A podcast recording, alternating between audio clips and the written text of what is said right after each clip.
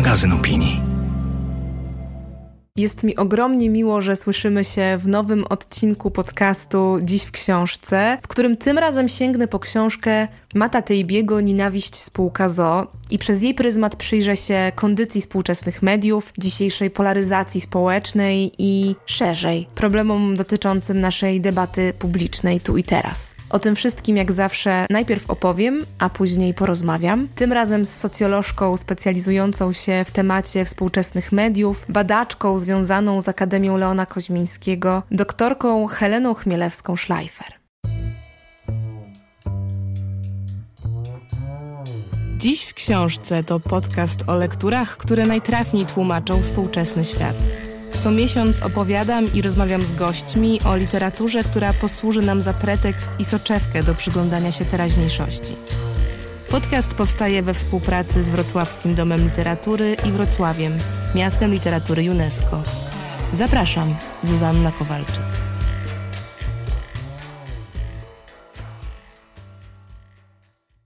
Na wstępie muszę się przyznać, że ciężko mi zacząć ten odcinek, ponieważ nagrywam to wprowadzenie w dość szczególnych okolicznościach. Przygotowując się i wybierając temat polaryzacji we współczesnych mediach, miałam w tyle głowy dość szeroki plan, takie rozległe pole wyzwań, jakie stoją dzisiaj przed i twórcami, i odbiorcami mediów, głównie w kontekście dezinformacji, mieszania opinii, faktów, okopywania się w bańkach światopoglądowych, czy szkodliwych dla jakości treści sposobów finansowania mediów, które opierają się na sprzedaży emocji. No niemniej sytuacja w Polsce w kontekście mediów jest bardzo dynamiczna i bardzo niepokojąca, bo tak się składa, że nagrywam ten wstęp zaraz po przegłosowaniu przez Sejm ustawy Lex TVN, która ma na celu nieprzedłużenie koncesji dla tej stacji. Z jednej strony złapała mnie taka wątpliwość, czy odcinek o książce, która dość krytycznie przygląda się współczesnym mediom i rządzącym nimi mechanizmom, jest aby na pewno trafionym w moment pomysłem, bo niezależnie od tego, jakie kto ma zdanie na temat tej czy innej stacji lub gazety, albo jakie bolączki w ogóle trawią dziś media, a jest ich niemało, to wolne media, niezależne, są absolutną demokratyczną podstawą. I tu i teraz jest to w moim odczuciu kwestia kluczowa i zupełnie niepodważalna. Ale z drugiej strony, pomyślałam, że jest to też w jakimś sensie dobry moment na podjęcie właśnie tego tematu, czyli tematu kryzysu debaty publicznej, bo obecna sytuacja, wyjątkowo niebezpieczna i powiedziałabym wręcz radykalna, jakoś graniczna, jest poniekąd właśnie konsekwencją tego szerszego problemu, z którym się zmagamy. Czyli nie tylko problemu rozmontowywania demokracji, ale też szerzej i skutków i przyczyn tego stanu rzeczy, czyli choćby zaniechania prawdziwej rozmowy w mediach, strachu przed taką prawdziwą dyskusją, jest tutaj też kwestia ograniczania pluralizmu, zaogniania antagonizacji i konfliktu, bo konflikt się przecież klika, ogląda, i bardzo określonym stronom opłaca. Jest tym też wojna o odbiorcę, którym można manipulować i którego opłaca się wrzucić w jakąś bardzo szczelnie zamkniętą i określoną tożsamościową bańkę. Czyli w ogóle jest umowa o problemie podejścia do różnorodności opinii i przez to samej instytucji debaty publicznej, tworzonej dziś między innymi przez media. I wbrew pozorom mam takie poczucie, że ten temat, mimo że gdzieś pozornie, nieustannie wałkowany, jest jednak wciąż jakoś niedostatecznie rozeznany i zrozumiany tak społecznie. A obecna sytuacja z TVN-em, czy wcześniej sytuacja z wykupieniem spółki Polska Press, wydającej dzienniki lokalne, dość jednoznacznie pokazuje, jak bardzo jest to dziś temat ważny i palący jak ważna jest ta rola mediów i jak ważne jest zrozumienie rządzących nimi mechanizmów, bo to one w dużej mierze kształtują naszą rzeczywistość społeczną i to one bywają dla znakomitej większości oknem na świat. Do tego dodajmy jeszcze nieunikniony kontekst pandemiczny. Trochę dostaliśmy taki przedsmak tego, co by się działo, gdyby nie mimo wszystko wciąż obecne media rzetelne, media pokazujące sprawdzone informacje, zwalczające fake newsy. I z jednej strony ta rola mediów, ta potrzeba tej ich roli jest dzisiaj coraz bardziej aktualna, a z drugiej takie podejście do mediów jest tym podejściem bardziej misyjnym, bardziej odpowiedzialnym społecznie, takim zaangażowanym,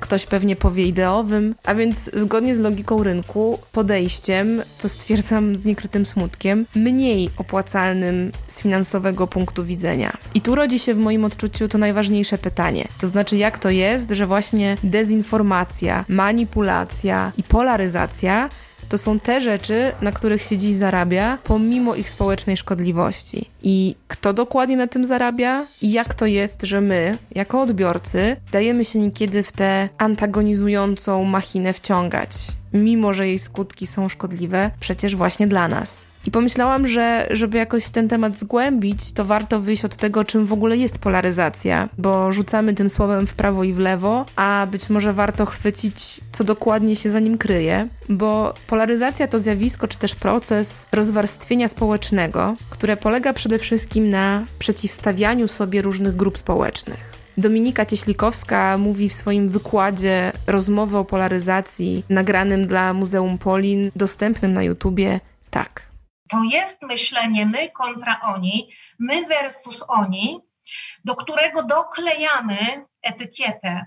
Wychodzę poza opis faktu rzeczywistych grup, jakie wokół mnie, w moim najbliższym otoczeniu, jak na przykład w szkole funkcjonują, tylko zaczynam już etykietować, oceniać, naznaczać. To właśnie te etykiety napędzają polaryzację. One powodują napięcie, powodują, że my i oni nie jesteśmy po prostu w jednej rzeczywistości wobec siebie, w jakiejś relacji, tylko w naszej relacji pojawia się napięcie.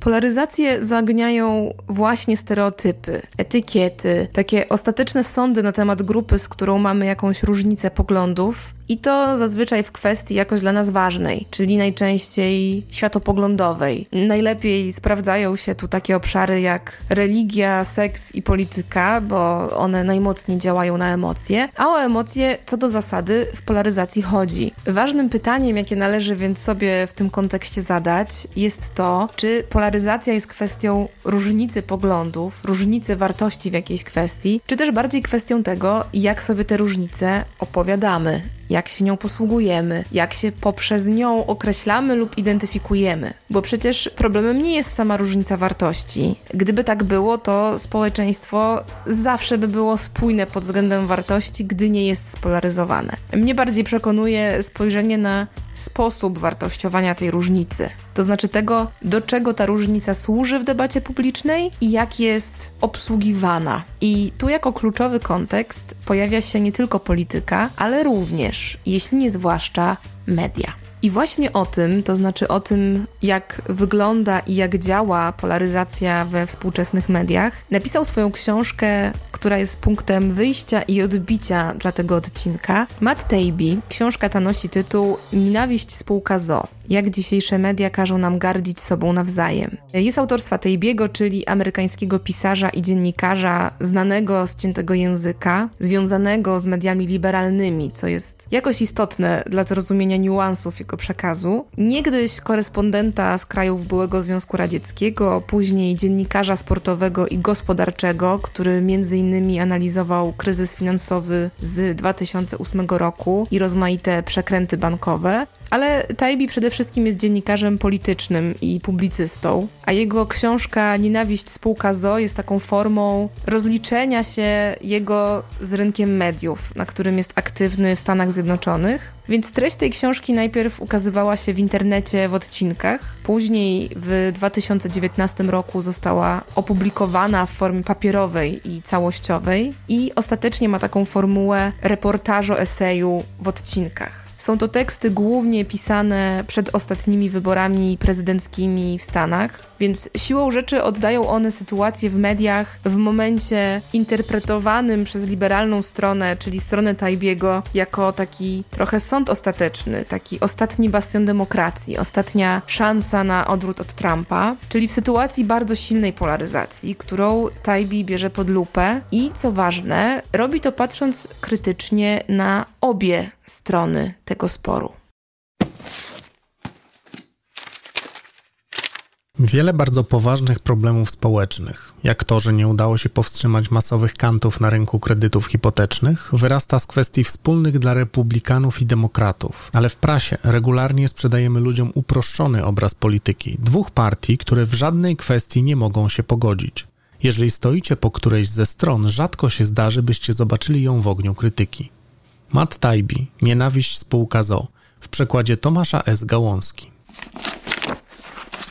Wiele osób zarzuca tej książce, co poniekąd rozumiem, że trochę przypomina ona taką zemstę kolegi po fachu, jest ona rzeczywiście bardzo ostra i dość jednoznaczna w swoich sądach, ale mimo tej ostrości wydaje mi się, że Tejbi trafnie wydobywa i naświetla mechanizmy, które stoją właśnie za medialną polaryzacją. I te mechanizmy, jeśli skupić się bardziej na nich niż na masie niuansów dotyczących różnych afer i przepychanek medialnych i politycznych w Stanach, które dla polskiego czytelnika i czytelniczki mogą być nie do końca czytelne, to ta warstwa tej książki, ta bardziej uniwersalna, wydaje mi się jakoś ważna, aktualna i ciekawa, aby przez jej pryzmat przyjrzeć się swojemu otoczeniu i debacie publicznej w naszym kraju. Najgłośniejszym echem odnośnie tej książki odbiło się tak zwanych 10 przykazań nienawiści według Tejbiego, które się mieszczą w jednym z rozdziałów. Są to oczywiście tak zwane przykazania sformułowane głównie w odniesieniu do amerykańskiego rynku mediów, ale jak sądzę łatwo przetransferować je na nasze podwórko, więc bardzo pokrótce wam je przytoczę. Pierwsze przykazanie nienawiści brzmi: istnieją tylko dwie ideologie.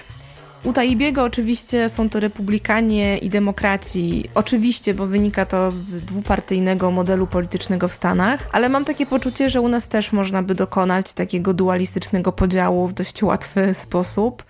Na pewno lewo-prawo, do niedawna z całą pewnością PiS-PO, więc w tych dwóch ideologiach chodzi bardziej o dwie bardzo silnie ze sobą skonfliktowane strony. Dwa. Między tymi ideologiami trwa wieczna wojna, czyli to, co właśnie powiedziałam. Trzy. Nienawidzi się ludzi, a nie instytucji. No bo łatwiej bić po twarzy. Cztery. Wszystkiemu winny jest ktoś inny, czyli co złego to nie ja. Pięć. Nic nie jest winą wszystkich, czyli nie rozpraszamy winy, bo winny musi mieć twarz. Sześć. Nie kombinuj, kibicuj, Czyli rozumiem to jako nie patrz na niuanse, nie zadawaj niewygodnych pytań, nie bądź autokrytyczny wobec własnego środowiska, bo dostaniesz w zęby jako zdrajca. 7.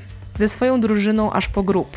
Czyli nieważne, czy środowisko, które wspieram, zrobiło coś niemoralnego albo coś, z czym się nie zgadzam. Nie będę tego krytykować, bo muszę być bezwzględnie lojalną agitatorką.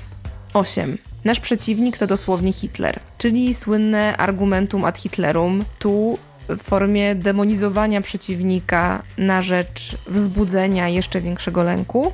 9. W walce z Hitlerem wszystkie chwyty są dozwolone. I 10. Miej poczucie wyższości. Dodałabym, zwłaszcza tej moralnej. Mamy wspólny problem komercyjną strukturę naszej branży. By zarabiać, musieliśmy wytresować sobie widownię w określonej metodzie konsumowania wiadomości. Potrzebni nam jesteście zaniepokojeni, wstępnie nabuzowani, uzależnieni od konfliktu. Co więcej, potrzebujemy, żebyście do każdego rozłożenia gazety, włączenia smartfona, telewizora czy radia w samochodzie podchodzili z pakietem założeń. Bez nich produkowane przez nas treści wydawałyby się w większości nielogiczne i obelżywe. Sztuka polega na tym, żeby stale zawężać wasze horyzonty umysłowe i nakręcać was bezsilnym gniewem. Matt Taibbi, Nienawiść spółka ZO w przekładzie Tomasza S. Gałązki. Siłą rzeczy, jak się tego słucha, to chce się krzyknąć po co, dlaczego, kogo to dzielenie wzmacnia, skoro niesie tyle zniszczenia. Czy chodzi tylko o pieniądze, czy o coś jeszcze? I Taibbi mówi wprost, że chodzi o to, że im bardziej jesteśmy podzieleni jako naród, tym bardziej jesteśmy bezsilni politycznie, jako społeczeństwo. Chodzi więc o to, że jesteśmy niejako zapędzani w tych swoich emocjach, abyśmy nie mieli potencjału wzniecania jakiejś wspólnej zmiany, powielali to takie czarno-białe widzenie świata i w ten sposób powielali też swoje wybory polityczne, albo ze strachu przed tą drugą straszną stroną, albo w tym bezwzględnym poczuciu słuszności strony, którą wspieramy. I jest to więc zarówno jakoś tam powiązane z kasą, jak i po prostu wpływami płynącymi z manipulacji opinią publiczną, bo jak pisze Tejbi, Dopóki społeczeństwo zajęte jest wzajemną nienawiścią i nie kieruje swego gniewu przeciwko bardziej złożonym procesom finansowym i politycznym dziejącym się z dala od obiektywów kamer, ryzyko czegoś w rodzaju powszechnego powstania jest znikome. Nie dlatego robimy to, co robimy. Jednak to właśnie dlatego pozwala się nam na takie działania. Cenzura w Stanach Zjednoczonych nie istnieje jawnie, lecz skrycie. Zarządzanie opinią publiczną normalnie odbywa się bez prymitywnej interwencji. Dokonuje się go przez usuwanie głosów sprzeciwu i niewygodnych informacji poza dozwolone parametry mentalne, w określone granice i na marginesy. Kluczowe w tej dezinformacji jest to, że Amerykanie dzień w dzień widzą toczące się w mediach żywe debaty. To tworzy w nich złudne przeświadczenie, że nie ma tu propagandy. Matt Taibbi, Nienawiść spółka ZOO w przekładzie Tomasza S. Gałązki. Trochę powiało grozą i beznadzieją, dlatego w ramach pocieszenia zapraszam Was na bardzo ciekawą rozmowę. Rozmowę z doktorką Heleną Chmielewską-Schleifer, która na tę rozpacz Tajbiego dotyczącą tej zgnilizny środowiska medialnego, a raczej medialno-politycznego, odpowiada z pewną dozą powściągliwości co do tak radykalnych sądów i z jakąś nutą nadziei na to, że choć z polaryzacją mamy dziś ogromny problem, to jednak nie do końca może aż tak, jak się może wydawać. Lubimy się w tej polaryzacji okopywać, a to jest jakimś promyczkiem słońca w tym ciemnym obrazie, który Tajbi w nienawiści spółce ZO przed nami roztacza. Helena Chmielewska-Schleifer jest socjolożką specjalizującą się w temacie współczesnych mediów, badaczką związaną z Akademią Leona Koźmińskiego, autorką m.in. takich książek jak Kazimierz Keles-Kraus, Marksizm a socjologia, Reshaping Poland's Community After Communism, Ordinary Celebrations, a w przygotowaniu także Online Tabloid Politics, Pudelek, Gawker and Mail Online. Ta ostatnia pozycja to książka o tabloidach polskich, brytyjskich i amerykańskich, która miejmy nadzieję ukaże się też w polskim tłumaczeniu, do wypatrywania czego mocno Was zachęcam. A w oczekiwaniu na książkę posłuchajcie naszej rozmowy o mediach i o książce Nienawiść spółka ZO. Zapraszam.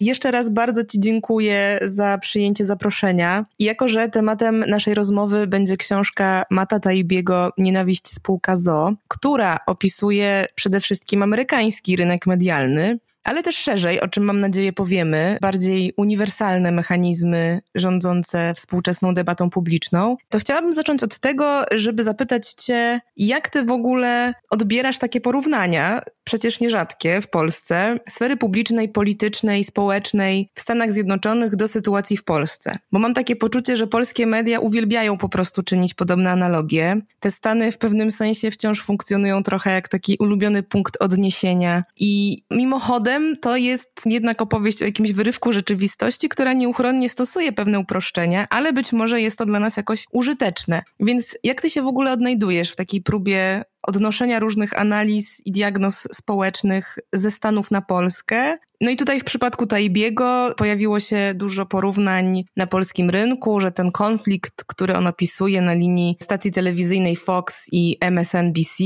to jest doskonała analogia dla konfliktu na linii TVP-TVN. Dostrzegasz i uznajesz takie podobieństwa, czy wręcz przeciwnie? Uważasz, że to przekłamuje obraz rzeczywistości? No przede wszystkim trzeba uważać, co się z czym porównuje, bo jak to się uprze, to wszystko się ze wszystkim kojarzy. I żeby porównania były w jakiś sposób konstruktywne, to trzeba zważyć, czy się nie porównuje gruszek do śliwek. Jeżeli chodzi o systemy mediów, zwłaszcza informacyjnych w Polsce i Stanach Zjednoczonych, to mówimy o dwóch radykalnie różnych rzeczywistościach pod względem na przykład właścicielskim, dlatego że w Stanach Stanach Zjednoczonych nie ma w gruncie rzeczy dużej platformy telewizyjnej, która by była państwowa. Jest oczywiście CBS, ale to jest stosunkowo niewielki gracz, choć dość wpływowy. A w Polsce i w ogóle w systemie europejskim mamy bardzo silną, też tradycyjnie umocowaną telewizję publiczną, czy w ogóle media publiczne. W związku z tym no, tutaj trzeba uważać, co się z czym porównuje. Jeden jest system skrajnie sprywatyzowany i zresztą mocno rozregulowany od 96 roku, a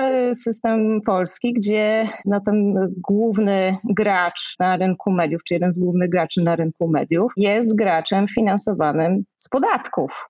Więc to są dwie bardzo różne rzeczywistości. Raz właścicielskie, to znaczy skąd idą pieniądze i czyje pieniądze to są, a dwa, jakie to ma konsekwencje polityczne i Tajbi opisuje taką coraz bardziej skrajną polaryzację, upartyjnienie telewizji po liniach dwóch partii. No i druga rzecz, która właśnie wchodzi, to system partyjny w Stanach, który jest dwupartyjny i system partyjny czy system polityczny w Polsce, który jak wiemy dwupartyjny nie jest, chociaż od już w zasadzie dekady traktujemy to trochę jak taki system dwupartyjny, ale jak wiemy i widzimy przy każdych wyborach, zawsze ujawnia się silny trzeci gracz, co najmniej jeden. Więc no, to nie są te same rzeczywistości. Jednocześnie Stany Zjednoczone są bardzo silnym punktem odniesienia również w mediach, dlatego że ich media, no nie mówiąc o ich polityce, mają globalny oddźwięk. I nasza kultura popularna jest w dużej mierze, żeby nie powiedzieć w znaczącej mierze, oparta na tym, co przychodzi do nas ze Stanów Zjednoczonych. Czy to będą formaty newsowe, czy to jak wyglądają programy informacyjne, czy publicystyka, czy to jakie seriale oglądamy i na czym, tak? Na Netflixie, na Amazonie, na HBO i tak dalej, i tak dalej. No to są wszystko wpływy albo po prostu bezpośrednio firmy ze Stanów Zjednoczonych. Więc tutaj oczywiście te paralele są. Ale jest jeszcze inna rzecz i to jest czymś, czym ja się jakby bardziej bezpośrednio zajmuję naukowo, to kwestia też historyczna systemów medialnych. I w fantastycznej książce Halinego i Manciniego, która jest no, książką naukową, więc może nie dla każdego, ale oni porównują historycznie mniej więcej od połowy XIX wieku tworzenie się w ogóle mediów w tej tak zwanej globalnej północy przede wszystkim i pokazują różne uwarunkowania polityczne i gospodarcze, które wpływały na to, w jaki sposób konstruowały się systemy mediowe, czy właśnie one są współfinansowane przez państwo, czy są w pełni prywatne, w jaki sposób one się mają do systemów partyjnych itd. Tak itd. Tak I tutaj pojawia się rzeczywiście dużo punktów wspólnych między Polską a Stanami Zjednoczonymi i też Wielką Brytanią. Pewne związki czy podobne procesy zachodzące historycznie, mimo też oczywistych różnic, spowodowały, że systemy w tych trzech krajach mediowe są dość zbliżone pod względem dość silnego wpływu kapitału i takiego myślenia bardzo rynkowego i też jednocześnie polaryzacji politycznej. Więc żeby nie było, że te opracowania naukowe wskazują na pewne rzeczywiście ciekawe paralele między tymi systemami polskim i amerykańskim. To zahaczyłaś właśnie o ten wątek historyczny i tego, jak się zmieniała pozycja rynku medialnego w ostatnich dekadach. Zanim zaczęłyśmy nagrywać, też rozmawiałyśmy właśnie o tym, jak w Polsce wejście jakby prywatnego rynku do mediów, jak zmieniło sytuację i osób pracujących w mediach, i gości zapraszanych do mediów, i w ogóle jakby pozycji tych mediów. Więc trzymając się jeszcze na moment tej przeszłości, która nam dzisiaj rezonuje, w przedmowie do swojej książki Tajbi stwierdza, że w poprzednim pokoleniu nie zdarzyłoby się wam zobaczyć, że przedstawiciele mediów nawołują do wzmożenia władzy cenzorskiej i regulowania środków masowego przekazu. Stwierdza też, że nie zobaczylibyśmy aż tylu ludzi prasy tak otwarcie wspierających tę czy inną opcję polityczną. On oczywiście to odnosi do sytuacji mediów amerykańskich, ale no właśnie, gdybyśmy spróbowały spojrzeć na tę tezę trochę szerzej, może niekoniecznie stricte w odniesieniu do Polski, która jak wiemy ma wyjątkowo specyficzną historię, ale powiedzmy do kręgu kulturowego euroamerykańskiego, to czy ty się zgadzasz tak sformułowaną tezą? To znaczy, czy rzeczywiście zapędy cenzorskie i jawne opowiadanie się za konkretną stroną sporu politycznego to są zjawiska, tendencje jakoś szczególnie wzmocnione w ostatnich latach czy dekadach? Nie zgadzam się z tą tezą i zresztą jest to jedna z wielu tez, które stawia Tajbi, do których mam wątpliwości, ponieważ zmieniła się trochę sytuacja, to znaczy mamy więcej różnych punkt wejścia dla osób, które nadają informacje. Natomiast wcześniej samych tych źródeł informacji, tych mediów, znaczy jako tych nadajników informacji, czy to była telewizja, radio, gazety, było mniej. W związku z tym ci ludzie, którzy w tych mediach pracowali, byli znacznie silniejszymi strażnikami, filtrami tego, jakie informacje przechodzą, co jest uznawane za ważne. W związku z tym, no nie trzeba jakoś bardzo się wysilać, żeby zobaczyć, że jakby ten element, który on nazywa cenzorskim, i tutaj można się spierać o definicję tego, był w innym miejscu. I to zostało radykalnie zmienione przez internet, ale już wcześniej, od lat 80., kiedy zaczęły się otwierać bardziej fale dla innych nadawców i kiedy pojawiło się więcej konkurencji na rynku mediowym, pojawiło się więcej informacji, czy właśnie pseudoinformacji rozrywkowych, takim tabloidowym stylu, ponieważ było więcej graczy, którzy walczyli o odbiorców. Więc owszem, takie nawoływania do cenzury, które chyba nie są jakoś specjalnie częste, ale powiedzmy zdarzają się czasem, kiedy ktoś jest jakoś wyjątkowo rozczarowany na przykład stanem debaty publicznej i uważa, że ona się polepszy, kiedy pewne informacje nie będą docierać, to nie są jakoś bardzo jakościowo różne podejścia do tego, co jest ważną informacją, którą należy się dzielić z szeroką publiką. To decyzje, które były podejmowane w latach 60., 70., kiedy to redaktorzy ówczesnych mediów podejmowali decyzje, co jest istotną informacją. Natomiast co się jeszcze zmieniło wraz z większą konkurencją na rynku mediów, jest to, że o ile wcześniej, mowa jest o tym tak zwanym złotym wieku właśnie mediów informacyjnych, zwłaszcza po II wojnie światowej, mniej więcej właśnie do lat 80., to było takie poczucie, że te informacje mają być istotne dla wspólnoty. Oczywiście można sobie zadawać tutaj dużo pytań, co to znaczy ta wspólnota, ale generalnie konsensus taki grubo ciosany był taki, że te informacje, które pojawiają się w mediach informacyjnych, to są ważne rzeczy dla naszej wspólnoty, zazwyczaj tłumaczonej jako wspólnota narodowa. To zaczęło się rozluźniać wraz z wejściem konkurencji, ponieważ okazało się, że to, co jest ważne, to niekoniecznie to, co my uważamy za ważne dla wspólnoty, nawet mając jak najlepsze intencje, ale to, co będzie się dobrze sprzedawać. I to też sprzęgło się na przykład ze zmianami na rynku prasy, kiedy to warto pamiętać o tym, że gazety generalnie pierwotnie były albo finansowane przez partie polityczne i stąd miały pieniądze, albo były gazetami bardziej powiedzmy bulwarowymi, i to były gazety od początku oparte na kalkulacji rynkowej, to znaczy miały się sprzedawać. I w momencie, kiedy zakręcały się te kurki finansowania partyjnego, no to nagle się okazało, że żeby przyciągnąć odbiorców, trzeba im przedstawiać informacje, które będą chcieli czytać, a no niestety najlepiej przyciągają oczy informacje sensacyjne. I dlatego jak płaczemy o tabloidyzacji mediów wszelakich, to to jest zjawisko, które jest bardzo ściśle sprzęgnięte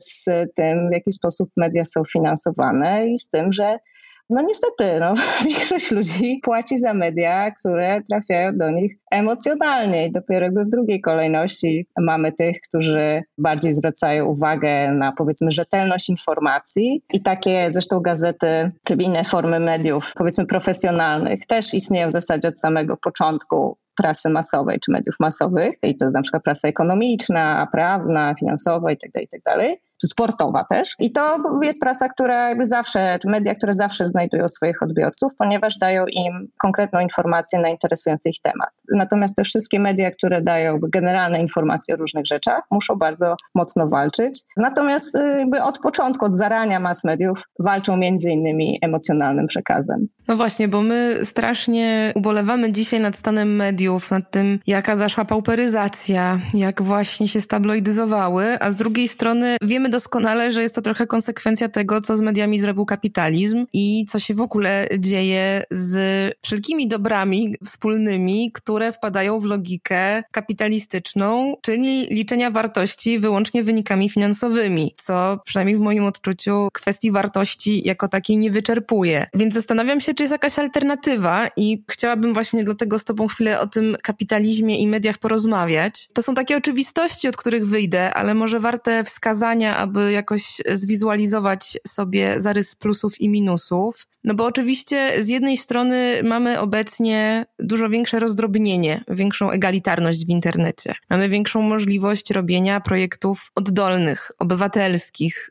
To trochę w Polsce pokazał moment, w którym media publiczne zaczęły tracić swoją wiarygodność i nagle na przykład dzięki platformie Patronite udało się powołać nowe media, które dziennikarzy z mediów publicznych zgarnęły. No ale właśnie, z drugiej strony mamy dość herlawy model finansowania mediów, wśród których te naprawdę misyjne i rzetelne mają ogromny problem, aby pozostać opłacalnymi. Znamy oczywiście kulisy finansowania wielu think tanków, ekspertów i właśnie mediów przez przedsiębiorstwa, które chcą pokazać dany obraz problemu w taki sposób, aby było to użyteczne dla rozwoju ich biznesu. No mamy oczywiście te clickbaity, manipulacyjne nagłówki, pogoń za sensacją, która służy eskalacji emocji, a niekiedy też dezinformacji, no bo emocje sprzedają. No i właśnie, sprzedają też reklamy, bo dużo mediów zarabia głównie na reklamach i to rodzi bardzo zasadną wątpliwość, kto przede wszystkim decyduje dzisiaj o treściach. Czy właśnie redaktor bądź redaktorka, który czuwa merytorycznie nad kształtem magazynu, czy jednak reklamodawcy mają to ostateczne słowo, skoro nierzadko dysponują budżetami strategicznymi dla przetrwania danego medium, co też jest dość istotne. Tajbi też zwraca uwagę na to, jaka przynajmniej w Stanach Zjednoczonych, ale uważam, że w kontekście Polski to nie, nie, nie jest bardzo różne, jaka grupa jest w ogóle w stanie pracować społeczna w mediach, tak? Bo on pisze o tym, że to jest bardzo konkretna grupa społeczna w Stanach raczej białych, raczej zamożnych, wykształconych, tych, którzy mogli sobie pozwolić na bezpłatne staże i, i długie czołganie się do góry za grosze. I mogę potwierdzić, że w Polsce nie jest to dużo inna rzeczywistość pod tym względem żeby w tych mediach się jakoś zahaczyć, to jest bardzo duża doza ciężkiej pracy za bardzo niskie pieniądze i nie każdy sobie na to może po prostu pozwolić. Ostatnio u nas też symptomatyczna była chociażby sytuacja z konfliktem na linii Agora Gazeta Wyborcza, która pokazała, no, że utrzymanie niezależności pełnej dużego medium od tych właśnie wpływów finansowych i reklamowych jest bardzo trudna i bardzo nieoczywista. Mamy z jednej strony plusy, z drugiej minusy. Zastanawiam się, dokąd nas to może w takim razie zaprowadzić. Czy w takich okolicznościach w ogóle jeszcze możliwe jest podtrzymanie jakiegoś społecznego zaufania wobec mediów? No i czy istnieje jakaś alternatywa wobec tego herlawego systemu finansowania mediów w tej kapitalistycznej logice? Tutaj dwie uwagi. Po pierwsze, media to dziecko kapitalizmu, więc oczywiście, że media się zmieniają wraz z kapitalizmem, ale mass media to jest bezpośrednie dziecko tego nowoczesnego kapitalizmu, masowego kapitalizmu, który powstał w połowie XIX wieku i to jest też początek mediów masowych, no wtedy przede wszystkim prasy.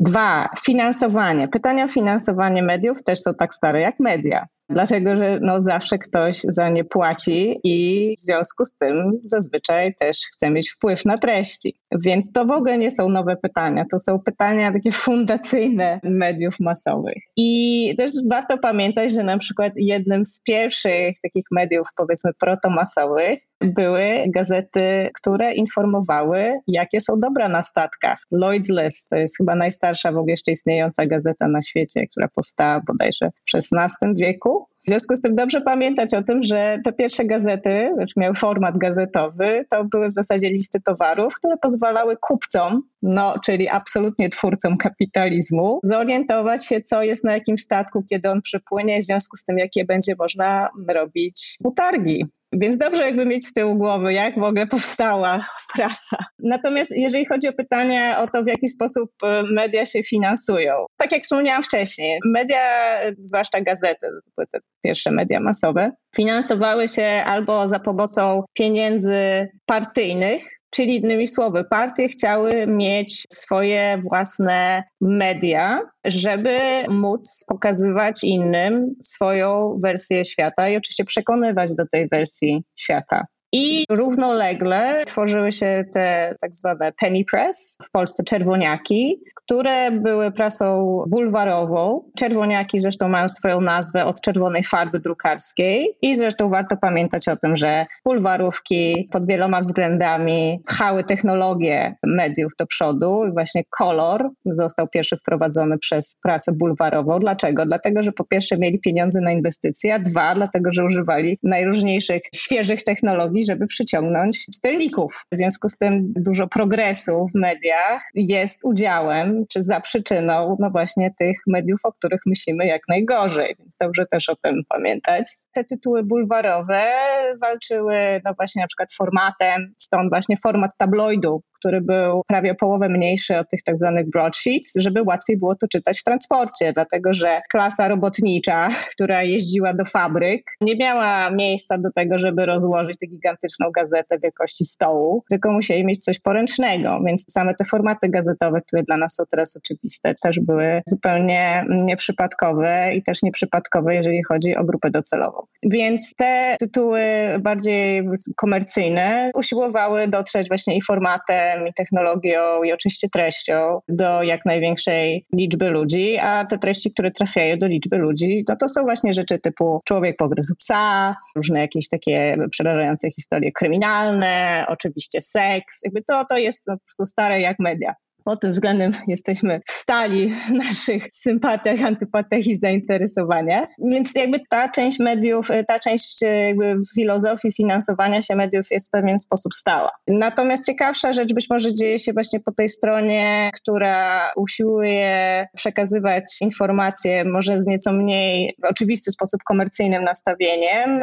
czyli te tak zwane media opinii, jakie teraz nazywamy, ponieważ one u zarania też były stworzone dla bardzo określonych określonej grupy, to znaczy dla ludzi, którzy w pewien sposób mają władzę i różne formy władzy, czy to polityczną, czy to gospodarczą, czy to ma jakiś wpływ na innych, znaczy są w pewnym sensie influencerami. I w związku z tym to, o czym teraz myślimy jako tych takich ogólnych gazetach właśnie opinii, one nie były jakby robione dla byle jakiego czytelnika. To był bardzo konkretny czytelnik. I to takie poczucie, że należy być dobrze poinformowanym, czy dobrze poinformowaną, było trochę takim efektem ubocznym też między innymi powszechnej edukacji i po prostu zmniejszenia się poziomu analfabetyzmu, o czym nie należy zapominać. Poziom analfabetyzmu na początku XX wieku był gigantyczny. W związku z tym to, o czym teraz myślimy jako o tych takich ogólnych mediach informacyjnych, które należy śledzić, żeby być dobrze poinformowaną o świecie, to e, nie był taki naturalny punkt punkt wyjścia dla mediów. To był efekt edukacji, też wzrostu dostępu informacji i też w dużej mierze po II wojnie światowej takiego poczucia, że jeżeli nie chcemy dopuścić do kolejnej tego typu tragedii, to musimy zapewnić ludziom wystarczającą wiedzę, żeby mogli podejmować sami racjonalne decyzje. I media były bardzo istotnym graczem w tym wszystkim. I teraz jesteśmy w takim bardzo ciekawym momencie, kiedy te idee, bardzo światłe pod wieloma względami, przestały działać. I rozmowa, która w zasadzie się nie odbywa, jeżeli chodzi o media, to nie jest ta rozmowa, jak spowodować, żeby media informacyjne, które często robią bardzo poważną i trudną robotę, wszelkie śledztwa dziennikarskie itd., tak itd., tak które wymagają dużych nakładów finansowych, dużej też odwagi. To jest jedna rzecz, ale ta rozmowa, która która się specjalnie nie odbywa, to jest rozmowa, której dziennikarze czy właściciele tych mediów zadawaliby sobie pytania, no dobra, ale do kogo my w zasadzie się zwracamy z tymi informacjami? W jaki sposób my chcemy pokazać ludziom, że te informacje, które my mamy, są dla nich istotne? Jest takie domniemanie, że media informacyjne są ważne, bo są ważne, bo dają nam informacje o tym, co się dzieje na świecie, chociaż coraz bardziej to są informacje o tym, co się dzieje albo bardzo lokalnie, albo bardzo globalnie. Jest generalnie problem i na świecie, w szczególności w Stanach, ale też coraz bardziej w Polsce z prasą regionalną, jak wiemy coraz mniej pojawia się w ogóle pytań o to, jakby po co my to piszemy. I to być może ma jakieś oczywiste odpowiedzi, ale z mojego punktu widzenia jakby badaczki współczesnych mediów informacyjnych, To jest pytanie, które media powinny sobie zadać na świeżo i dobrze sobie na nie odpowiedzieć, dlatego że spadające wyniki czytelnicze, zwłaszcza prasy drukowanej, czy też internetowej drukowanej, świadczą o tym, że coś jest nie tak. Jednocześnie też jest pewien konstans, też w zasadzie od lat 50., to znaczy telewizja nadal jest najważniejszym źródłem informacyjnym. To znaczy, nawet dla ludzi, którzy w ogóle telewizora nie mają,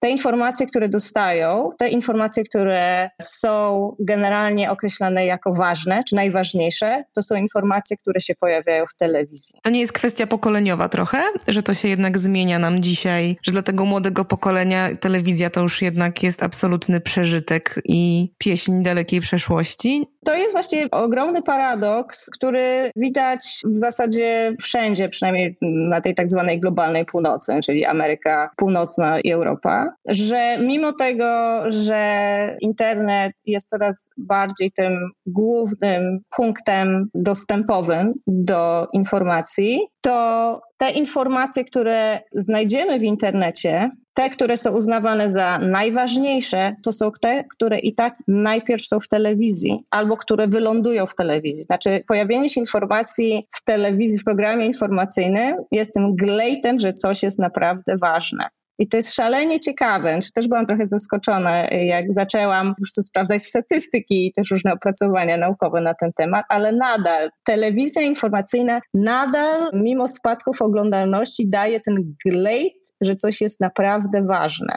Więc mimo tego, że te słupki są coraz niższe, to prestiż jest nadal najwyższy w tych mediach informacyjnych w telewizji. Tak, to właśnie ciekawe, czy to wynika z tego, że jednak poświadczenie swoją twarzą i po prostu faktem nawet takiej wizualnej identyfikacji, a nie ukrywania się za, nie wiem, jakimś nikiem w internecie. Jednak trochę bardziej bezkarnie mam poczucie, czujemy się w internecie, więc może ta telewizja z tym swoim dość takim tradycyjnym medium, no sposobem przekazu, który jednak jest kojarzony, no jak dzisiaj jojczymy na TVP, to w dużej mierze jojczymy na prezentera lub prezenterkę telewizyjną, która nam te newsy przedstawia. I oczywiście wiemy, że tam gdzieś z tyłu ktoś pociąga sznurki i te newsy pisze, ale jednak sam fakt, że ktoś swoją twarzą się pod tym podpisuje i to wypowiada, wydaje mi się też jakąś taką bardzo prymarną, psychologiczną reakcją, że skoro jesteśmy w stanie to wypowiedzieć na wizji, to jest może być może właśnie bardziej sprzęgnięte z tą osobą. Ale też ciekawi mnie to, o czym też wspomniałaś, czyli właśnie o tym paradoksie, w którym tkwimy odnośnie mediów, że z jednej strony ta telewizja już niby odeszła do lamusa, a z drugiej strony nadal jakoś jest dla nas ważnym punktem odniesienia, a jednocześnie mam poczucie, że jest jeszcze taki drugi paradoks, który polega na tym, że właśnie ubolewamy nad stanem mediów, nad tym, jakie są tożsamościowe i polityczne i jak to bardzo wpływa na podział społeczny i okopywanie się w swoich racjach, a jednocześnie wszystkie praktycznie badania pokazują, że my bardzo lubimy i chętnie sięgamy po te media właśnie, którymi się po prostu prostu zgadzamy na poziomie wartości i przedstawionego światopoglądu. I też mam takie poczucie, że ilekroć jest podejmowana jednak jakaś próba wyjścia z tego impasu, poszerzenia tego pola debaty. Przykładowo liberalna gazeta udziela swoich łamów bardziej lewicowemu spojrzeniu na jakiś problem, no to lwia część czytelników mówi, no to ja w takim razie, nie wiem, anuluję subskrypcję, anuluję prenumeratę, bo nie zgadzam się z tym, żeby moja gazeta publikowała treści, z którymi ja czytelnik się nie zgadzam. No i to się absolutnie oczywiście wyklucza i z tego powodu mam wrażenie, że ten klincz związany z polaryzacją społeczną to nie jest właśnie tylko kwestia finansowania, ale też właśnie tego, jak my jako czytelnicy czy odbiorcy jesteśmy w pewnym sensie wychowani. O tym też Taibi mówi, że to przede wszystkim jest o tym, jak to wpływa na nas jako na odbiorców. Więc pytanie, czy to jest już zupełnie beznadziejna sprawa, w której się znaleźliśmy, że już tak się przyzwyczailiśmy do baniek i informacyjnych, i światopoglądowych, że po prostu nie jesteśmy już w stanie odbierać mediów mediów, które budują trochę bardziej heterogeniczną debatę? Czy uważasz, że jednak jest jakaś jeszcze nadzieja i przestrzeń na przełamywanie polaryzacji w tym medialnym krajobrazie? Nadzieja jest zawsze. Co więcej, jestem bardzo sceptyczna wobec tych tak zwanych ostatnio faktów medialnych, wrzucam w cudzysłów, o tym, że siedzimy we własnych bańkach i czytamy tylko te media, które lubimy, dlatego że przed naszym spotkaniem spojrzałam sobie w ostatnie badania Cebosu na ten temat. One co prawda już mają prawie dwa lata, są z 2019 roku, ale nie podejrzewam, żeby jakieś gigantyczne zmiany nastąpiły tutaj. I generalnie widać, że patrząc po sympatiach partyjnych odbiorców różnych mediów informacyjnych, mamy do czynienia w większości z takimi wszystkożercami. To znaczy, nie wszyscy czytają absolutnie wszystko, ale zdecydowanie większość, i tu zwłaszcza z prawej strony, uwaga, uwaga, czytają media, które bywają oskarżane o skręt na przykład w lewo albo skręt bardzo liberalny. Podobnie zresztą po drugiej stronie, czy ludzie, którzy identyfikują się jako centryści czy lewicowcy, też rzucają okiem na media, które z wyjątkiem może telewizji publicznej, która jest zdecydowanie oglądana wyłącznie przez czy w znakomitej większości przez prawicę. Bardzo niewielki odsetek osób mających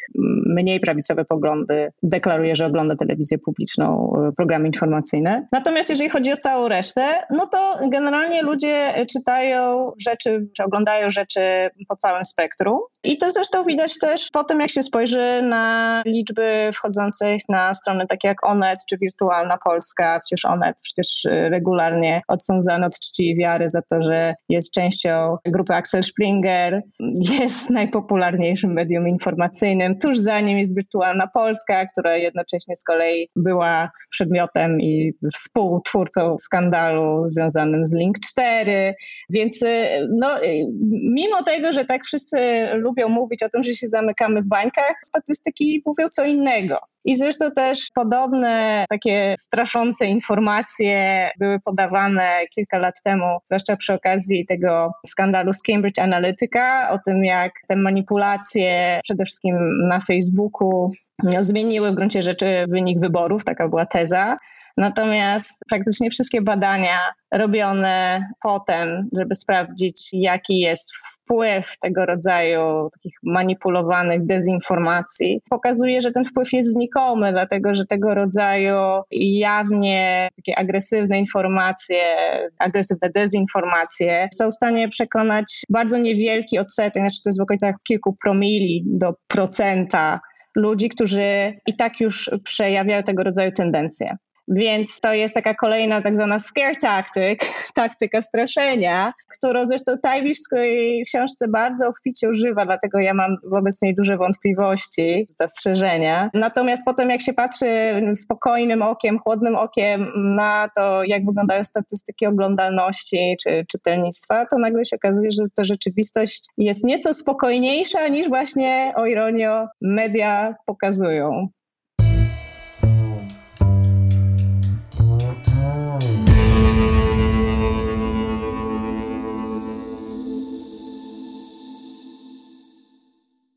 To jest bardzo ciekawe, o czym mówisz i wiem, że masz właśnie do książki Tajbiego różne zastrzeżenia, że musimy powoli kończyć, to na koniec cię zapytam, co w takim razie byś zaproponowała jako alternatywę wobec Tajbiego? To znaczy, czy jest jakaś inna książka, którą mogłabyś, chciałabyś polecić naszym słuchaczkom i słuchaczom, jeśli ten temat właśnie polaryzacji w mediach, fake newsów i mediów, które grzeją emocje, wydałby im się ciekawy? Tutaj nawet sobie stworzyłam krótką listę. Kłopot z książkami jest trochę taki, że niestety znakomita większość z nich jest po angielsku, ale zanim do nich przejdę, bardzo chciałam zareklamować, nie jestem opłacana, ale polski dwumiesięcznik Press, który naprawdę odwala bardzo porządną robotę pisania o przemyśle dziennikarskim, o przemyśle mediowym w Polsce i robią bardzo uczciwe reportaże na ten temat, więc jeżeli ktoś chce zajrzeć właśnie bardziej w kulisy, też finansowania, ale też bardziej kontekstu funkcjonowania mediów w Polsce, to warto tam zajrzeć. Poza tym wcale nie książki, a seriale chciałam polecić. Dwa, ponieważ można je też obejrzeć w Polsce. Jeden to jest serial na cały głos o Fox News, ponieważ bardzo ciekawie pokazuje mechanizm powstawania tej stacji. A drugi na podobny temat The Morning Show, też klimat amerykański, ale który z kolei e, pokazuje właśnie funkcjonowanie tej telewizji śniadaniowej, też z elementami mitu, które no też bardzo silnie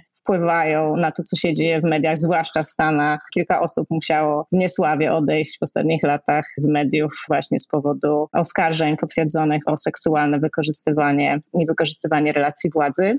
Z książek też w zasadzie chciałam zwrócić uwagę na przede wszystkim dwie pozycje napisane przez dziennikarzy, czy byłych dziennikarzy. Jedna to jest książka napisana przez Jill Abramson z New York Timesa, która się nazywa Merchants of Truth i ona jest z zeszłego roku. I zresztą dużo było kontrowersji wokół tej książki, te kontrowersje też warto przejrzeć, ponieważ ona jakby pokazuje pracę od środka, no w tym medium, które jest uznawane za jedno z najpoważniejszych na świecie, a druga z kolei napisana przez Alana Rusbridgera, to jest były naczelny Guardiana, Breaking News, który też fantastycznie opisuje też te zmiany w dziennikarstwie, to o czym ty wspomniałaś wcześniej, czyli to jak kiedyś dziennikarstwo to był zawód uprawiany przez ludzi z klas niższych, z klasy niemal robotniczej. On ma też taki bardzo skromny, powiedzmy, background rodzinny.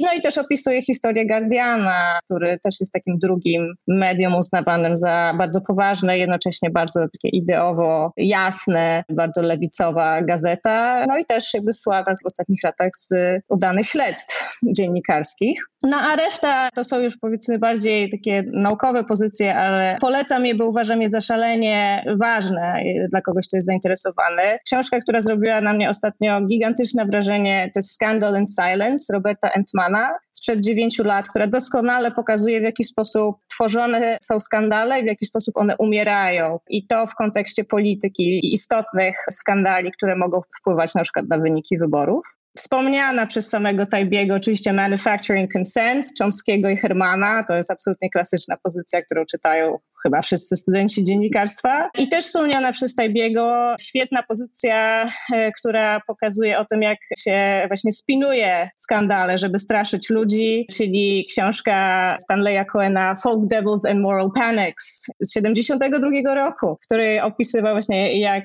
gazety straszyły ludzi bitwami moców i rockersów w Wielkiej Brytanii. I to myślę dodaje dość dobry kontekst, który pokazuje, że pewne rzeczy którymi się teraz bardzo straszymy, że media zaraz upadną, albo jak znacznie lepsze media były kiedyś, a teraz są takie straszne, no to są w zasadzie dyskusje, które toczone są o mediach przez ludzi z mediów, od początku mediów niemalże. To dopisujemy jeszcze do tej listy książkę Heleny, która wyjdzie niebawem. Najpierw po angielsku, ale czekamy na polskie tłumaczenie, czyli Online Tabloids Politics, Pudelek, Gawker and Mail Online. Czekamy i mam nadzieję, że wyjdzie po polsku, żeby wszyscy mogli przeczytać. A tobie bardzo dziękuję za bardzo ciekawą rozmowę. Mam poczucie, że pocieszyłaś nas trochę, że nie jest tak ciemno, szaro i smutno, jak pisze Tajbi. To jest rzadkie, bardzo krzepiące i Więc bardzo Ci za to dziękuję. Ja też bardzo dziękuję za rozmowę.